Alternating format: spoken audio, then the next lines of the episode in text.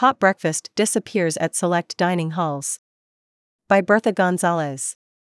This fall, students were in for a surprise when breakfast options at select dining halls resembled the infamous continental breakfasts of Holiday Inns and Sheratons, rather than the hot options advertised in R&DE's glossy dining brochures.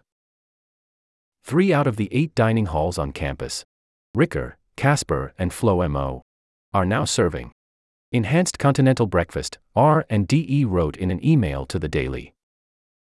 Students have expressed concern with the minimized breakfast options, particularly at FloMo, the only kosher dining hall option on campus. All of the kosher keeping students on campus are limited to Flomo's new breakfast menu. Keeping kosher is a Jewish dietary law where meats and fats must not be mixed. Lee Rosenthal, 25, president of Jewish fraternity Alpha Epsilon Pi and the director of Housing and Community and Associated Students of Stanford University, ASSU, said these new changes are creating restrictions for the Jewish community.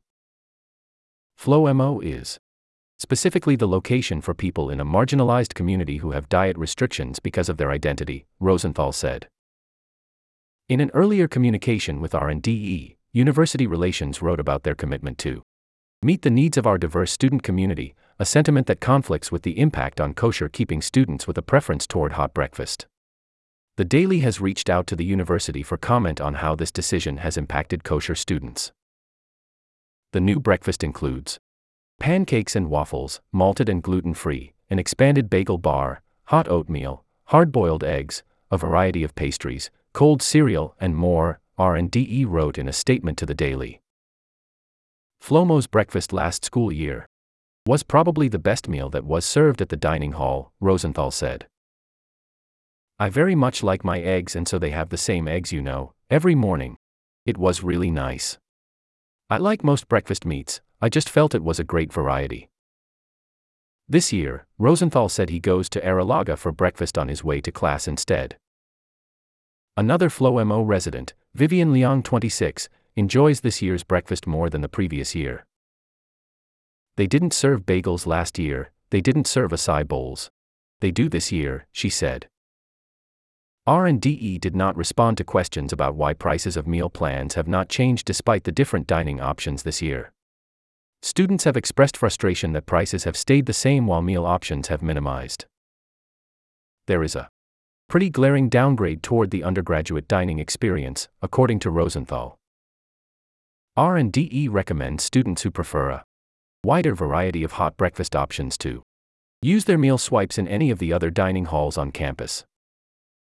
Low interest in breakfast, labor factors, and inflation are reasons why they chose to eliminate hot breakfast at certain dining halls, R&DE wrote. They did not respond to questions about how R&DE chose which dining halls to serve continental breakfast. Stanford's final budget is approved annually in June by the Board of Trustees, giving the university at least three months to communicate the new breakfast options to the affected students. These behind the scene changes to breakfast were spread through word of mouth. R&DE had not released a statement or any indication of alterations made before the start of this quarter.